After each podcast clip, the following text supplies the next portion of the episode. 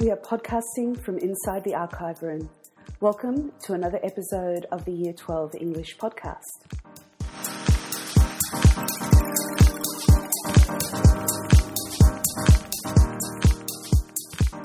My name is Suzanne Hack, and I'm a Year 12 English teacher at St Leonard's College in Brighton.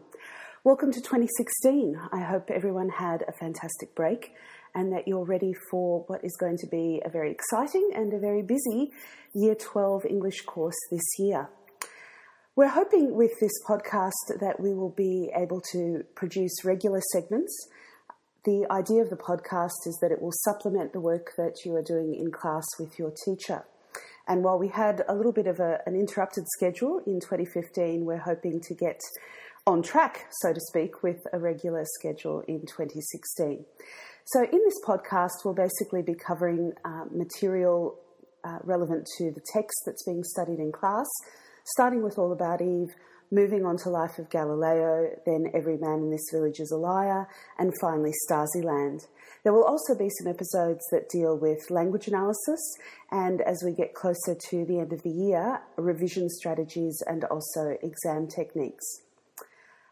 The purpose of this podcast is really, as I said, to supplement what you're doing in class. If at any time you have questions uh, after having listened to an episode of the podcast, the best course of action is to consult with your English teacher and to uh, clarify uh, your understanding and also any material that was presented here. So, what we're going to start off with today is looking at All About Eve. Um, I'm going to be talking through um, probably about the first 20 minutes of the film. And one of the things that would be really useful uh, as I go through section by section is for you to pause the podcast at the relevant time and actually go back and, and view that section of the film so that it's fresh in your mind. And then some of the commentary that I'm offering uh, alongside the, the scenes in the film will make more sense. The podcast, uh, or the material that's covered in the podcast, will also um, dovetail with the questions that have been assigned for each scene of the film as well. So um, it's worthwhile having your All About Eve booklet handy um, and those questions ready to consider.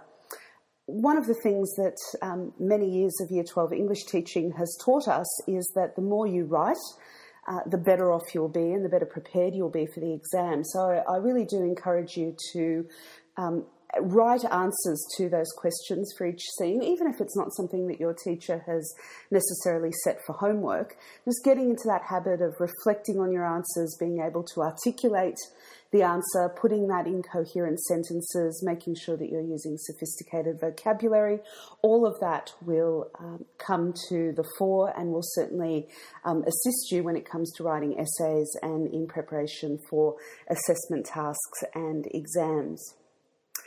So let's uh, launch into All About Eve. Uh, the chapters that I'm referencing are um, delineated by the iTunes chapters, so I will give you the times that each chapter or scene begins uh, and ends, so you can reference that uh, on your own version of the film. So um, grab your handouts, grab your uh, copy of the film so you can watch that, and let's get started.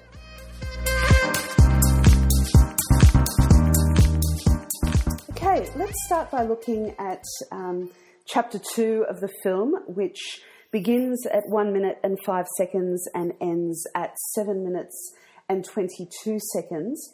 This uh, scene, or the film in fact, opens in the dining room of the Sarah Siddons Society. And we have the voiceover of the character that we come to know as Addison DeWitt. Addison describes himself as being essential to the theatre. And this is reinforced with the omnipresent narration that he provides at the beginning of the film. The theatre is Addison's native habitat, and as such, he venerates the theatre, making the clear distinction between it and other forms of artistic expression. I think what Addison is suggesting here is that there is a hierarchy, with the theatre uh, obviously, in his view, more superior and valuable than the motion picture industry, which is, a, which is growing in popularity in post World War II America. Even within the theatre, Addison alludes to a hierarchy, suggesting that the minor awards have already been given. This not only reinforces the award that Eve receives, but provides viewers with an understanding of the roles that others play in the world of the theatre. So the film begins in the dining room of the Siddons Society, and it's important to take note of this setting. Consider the heavy drapes, the wood panelling, the classic artwork, and the aged audience. Joseph Mankiewicz, as both writer and director, emphasises this with the gaggle of older male waiters who are standing together and eventually adoringly applauding Eve.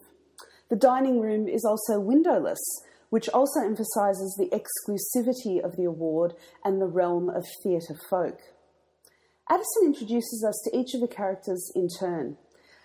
One thing that would be useful for you to do is to consider each of these characters and the expression on their faces and the adjectives that you might use to describe each of these characters in turn. Of course, for a first time viewer of the film, we don't quite know what they're thinking, but for you, having watched the film, I'm hoping numerous times, you will certainly be able to understand what is behind some of those expressions.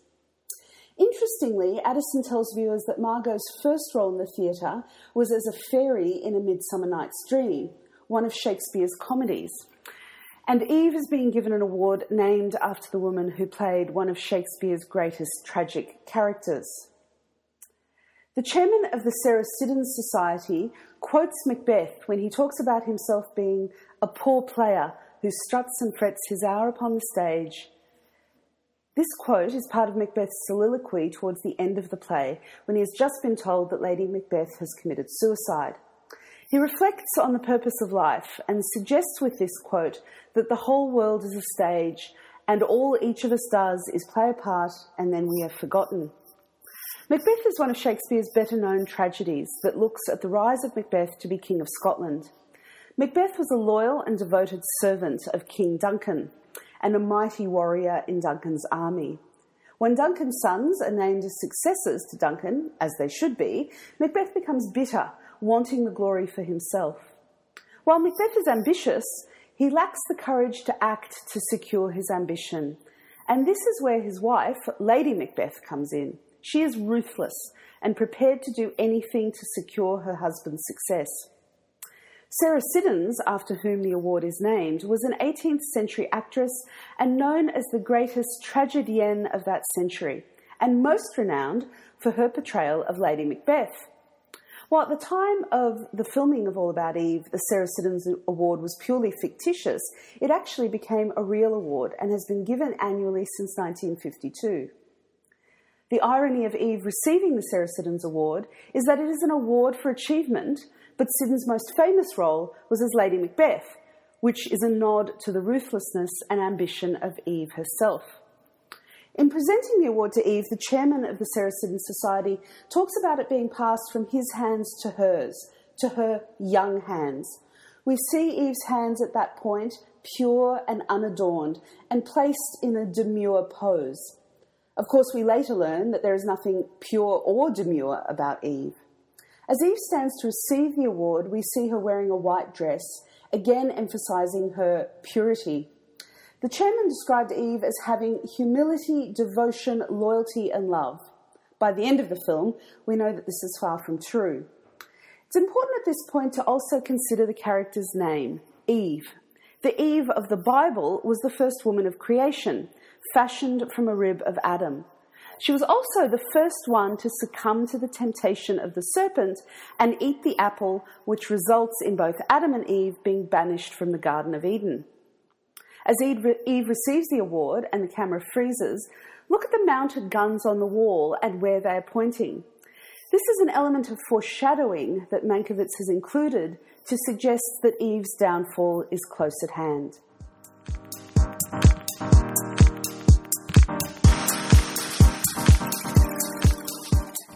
Take a look now at chapter 3 of the film from 7 minutes and 22 seconds to 9 minutes and 44 seconds.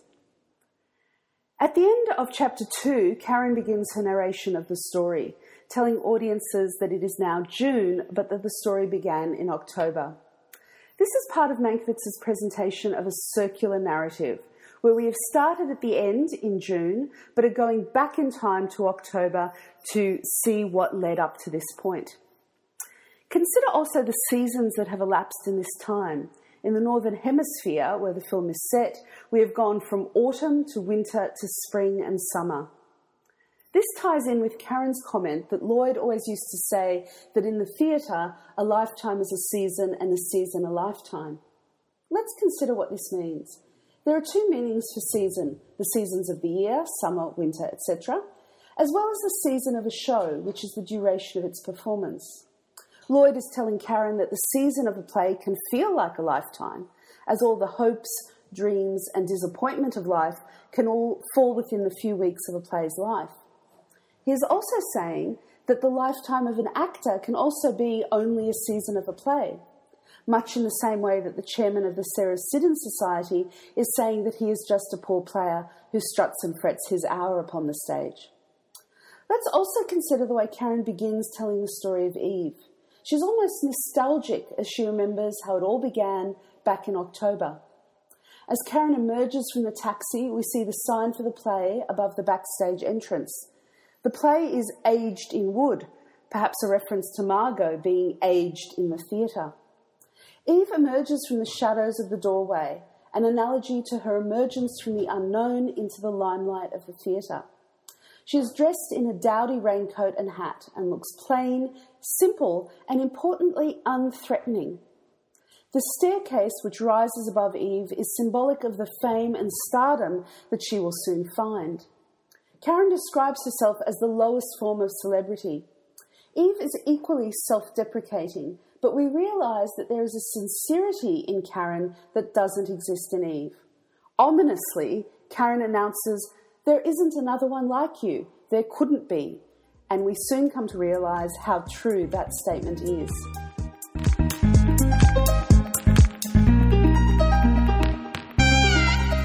So let's have a look now at chapter 4 of the film, which begins at 9 minutes and 44 seconds and finishes at 15 minutes and 6 seconds. As Eve enters backstage, she's drawn to the curtains and the stage. She describes it as some magic perfume. The implication here is that it is intoxicating and perhaps almost mind altering, and we know that it drives Eve to extraordinary behaviour. Margot is backstage after the performance without her costume and makeup. Despite her nakedness, she remains confident, assured, as if the dressing room was her native habitat. Margot encourages Lloyd to write a more daring play for her, and Karen defends Lloyd's plays. Lloyd describes Karen as his loyal little woman, again making that distinction between the role of men and the role of women and defining the place of women in the 1950s. Ma- Karen tells Margot that she is talented, famous, and wealthy with nothing to complain about. But we soon come to realise that this is still not enough for Margot and that she is struggling with her age and also the fact that she's not married. She needs the reassurance of the fans and the audience and it is this weakness that Eve exploits with her flattery and adoration. As Karen encourages Eve to tell them her story, Birdie re-emerges from the bathroom. Mankiewicz positions Karen, Lloyd, Birdie, and Margot to face Eve, creating her first audience with all attention directed towards her.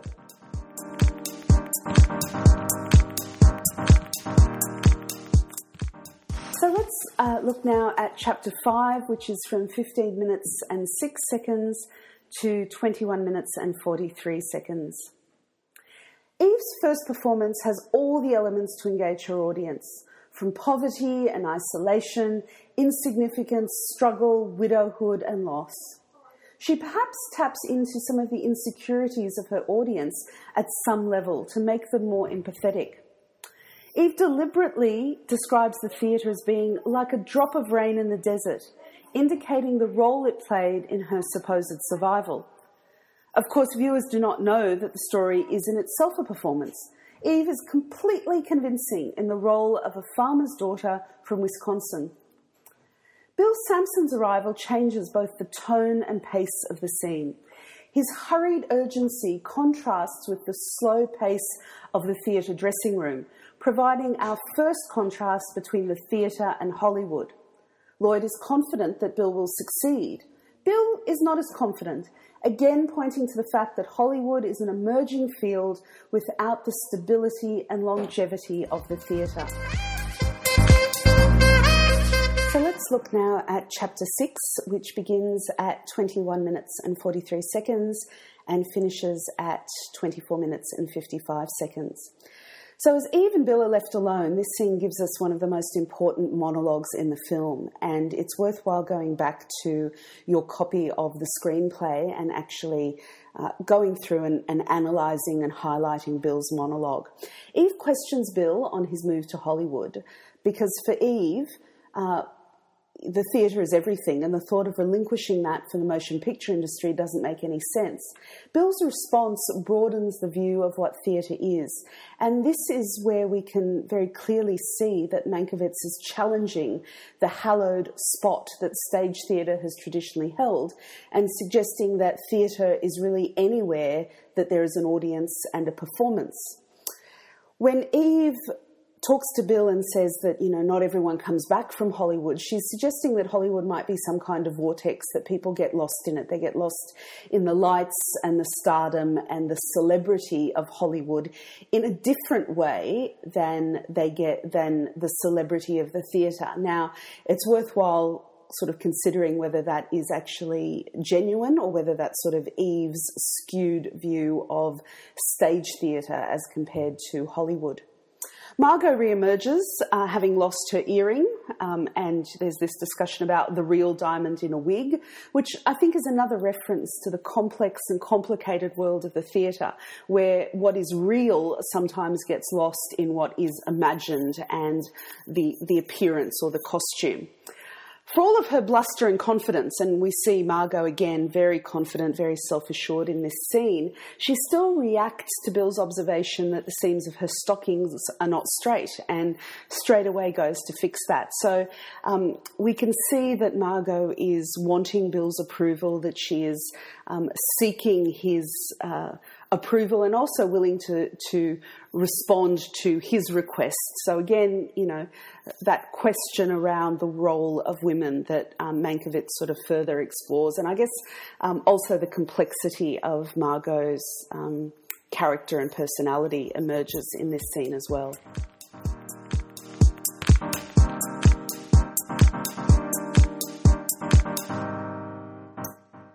So we've covered about the first half hour of the film, um, and we'll draw the podcast through uh, through to a close at this point, a little bit uh, shorter an episode perhaps than um, we might be aiming for.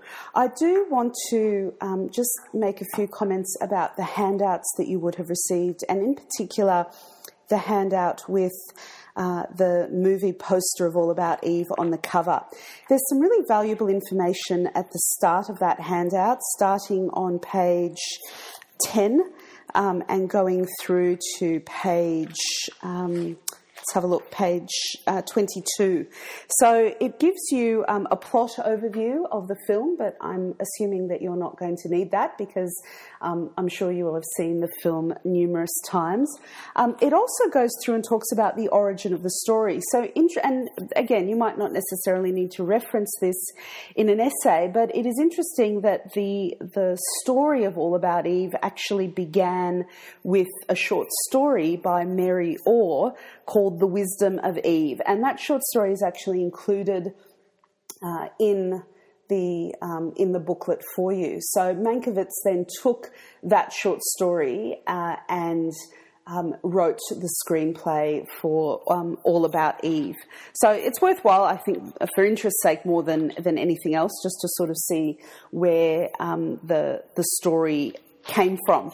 You also have uh, some comments on page 20 about uh, the casting and the decisions that Mankiewicz made when he was casting the film. So that's worth reading. And also on page um, 12 and, uh, sorry, on page 21 and 22, a critical reaction to All About Eve. So in terms of cinematography and, and sort of film um, sort of the, the area of the film. Um, All About Eve was one of the most successful films, certainly of its era, um, and it was nominated for 14 Academy Awards, and that was unmatched until uh, the film Titanic was released in 1997. And interestingly, um, there were um, four uh, sorry, it was the first film, the only film in Oscar history to receive four female acting nominations for Davis and Baxter as Best Actress and Holm and Ritter as Best Supporting Actress. So, given um, what Mankiewicz was trying to say about the role of women, I think the the way that All About Eve sort of showcased women in the motion picture industry and really gave them uh, a platform to uh, a platform for recognition is also quite uh, important. So we'll draw the uh, podcast to a close now. Um, as before, if you have any questions about any of this material, please uh, have a chat with your English teacher and uh, look forward to having you back with us for the next episode. Thanks for listening.